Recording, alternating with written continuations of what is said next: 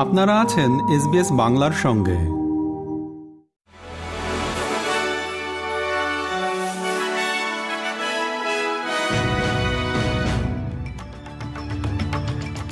SBS Bangla. আজকের শীর্ষ খবরে সবাইকে আমন্ত্রণ জানাচ্ছি আমি শাহান আলম। আজ বৃহস্পতিবার আঠাশ ডিসেম্বর দু হাজার তেইশ সাল। প্রথমেই অস্ট্রেলিয়ার খবর। দক্ষিণ লেবাননে ইসরায়েলি বিমান হামলায় দুজন অস্ট্রেলিয়ান সহোদর ও তাদের একজনের লেবানিজ স্ত্রী নিহত হয়েছেন। অ্যাটর্নি জেনারেল মার্ক ড্রেফাস এটি নিশ্চিত করেছেন। রয়টার্স লেবাননের মাটিতে নিরাপত্তা বাহিনী এবং অন্যান্য সূত্রের বরাত দিয়ে বলেছে যে বিনতে জেবেইল শহরে বিমান হামলায় তাদের বাড়ির সবাই নিহত হয়েছে। ভিক্টোরিয়ার পূর্ব গেপসল্যান্ড অঞ্চলে এক ব্যক্তির মৃতদেহ পাওয়া গেছে। ফলে দেশটির পূর্ব উপকূলে প্রবল আবহাওয়ায় নিহতের সংখ্যা বেড়ে দশ জনে দাঁড়িয়েছে। কুইন্সল্যান্ডে জিম্পির কাছে ছেচল্লিশ এবং চল্লিশ বছর বয়সী দুই মহিলার মৃতদেহ উদ্ধার করা হয়েছে। এদিকে মর্টন বেতে নৌকাডুবে তিনজন পুরুষও মারা গেছে বলে নিশ্চিত করা হয়েছে।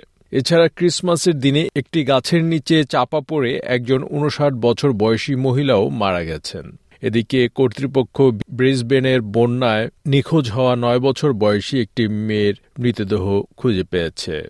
নিউ সাউথ ওয়েলসের দক্ষিণ উপকূলে সমুদ্রে ভেসে যাওয়া ১৯ বছর বয়সী একজন তরুণের খোঁজে আবারও অনুসন্ধান শুরু হচ্ছে। বক্সিং ডেতে কঙ্গো বিচে তার পরিবারের একজন সদস্যকে সাঁতরে উদ্ধার করতে গিয়ে ওই তরুণ সমুদ্রে ভেসে যান। এদিকে অস্ট্রেলিয়ায় গ্রীষ্মের মৌসুমে পানিতে ডুবে মৃত্যুর সংখ্যা নিয়ে উদ্বেগ বাড়ছে। রয়্যাল লাইফ সেভিং অস্ট্রেলিয়া বলেছে যে এই বছরের গ্রীষ্মের শুরু থেকে ইতিমধ্যেই সারা দেশে পানিতে ডুবে একুশ জনের মৃত্যু রেকর্ড করা হয়েছে, যা গত বছরের একই তারিখের রেকর্ডের চেয়ে তিনজন বেশি। এবার আন্তর্জাতিক খবর। প্রবল বর্ষণে বন্যা ও ভূমি ধসের কারণে গণতান্ত্রিক প্রজাতন্ত্র কঙ্গোর পূর্বাঞ্চলে অন্তত চল্লিশ জনের মৃত্যু হয়েছে। স্থানীয় কর্তৃপক্ষ বলছে, বুকাভু শহরের আশেপাশের বাসিন্দারা কাদা খনন করে মৃতদেহ খুঁজে পেতে প্রচেষ্টা চালাচ্ছে। New York Times OpenAI এবং মাইক্রোসফটের বিরুদ্ধে ফেডারেল মামলা দায়ের করেছে। তাদের দাবি কৃত্রিম বুদ্ধিমত্তা মিডিয়া শিল্পের জন্য হুমকি হয়ে দাঁড়িয়েছে। মামলায় চ্যাটবট ট্রেনিংয়ের জন্য সংবাদপত্রের আধেয় ব্যবহার বন্ধ করার কথা বলা হয়েছে।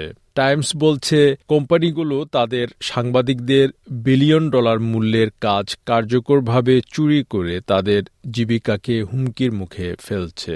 তাদের দাবি, কিছু ক্ষেত্রে ওপেন এআই এর চ্যাট জিপিটির মতো জেনারেটিভ কৃত্রিম বুদ্ধিমত্তার টুলগুলো তাদের সাংবাদিকদের লেখা শব্দগুচ্ছগুলো আক্ষরিকভাবে নকল করছে। ভারতে গত চব্বিশ ঘন্টায় নতুন করে আরও পাঁচশো উনত্রিশ জনের শরীরে করোনা ভাইরাসের খোঁজ পাওয়া গেছে। আনন্দবাজার পত্রিকার খবরে বলা হয়েছে, আক্রান্তদের মধ্যে জে এন দশমিক এক সাব ভ্যারিয়েন্ট রয়েছে চল্লিশ জনের দেহে। এতে গত চব্বিশ ঘন্টায় ভারতে মোট আক্রান্ত রোগীর সংখ্যা দাঁড়িয়েছে চার হাজার তিরানব্বইতে। কেন্দ্রীয় স্বাস্থ্য মন্ত্রণালয় বলেছে যে গত চব্বিশ ঘন্টায় দেশে তিনজনের মৃত্যু হয়েছে করোনায়। তাদের মধ্যে দুজন কর্ণাটক এবং একজন গুজরাটের বাসিন্দা। খেলার খবর ক্রিকেট। গতকাল বুধবার নিউজিল্যান্ডের নেপিয়ারে প্রথম টি টোয়েন্টিতে স্বাগতিকদের বিরুদ্ধে পাঁচ উইকেটে জয় পায় বাংলাদেশ। দুর্দান্ত বোলিংয়ে কিউইদের একশো চৌত্রিশ রানে আটকে দেয় সফরকারীরা। ষোলো বলে ১৯ রান করে এবং চোদ্দ রান খরচ করে দুই উইকেট পেয়ে প্লেয়ার অব দ্য ম্যাচ হন মেহেদি হাসান।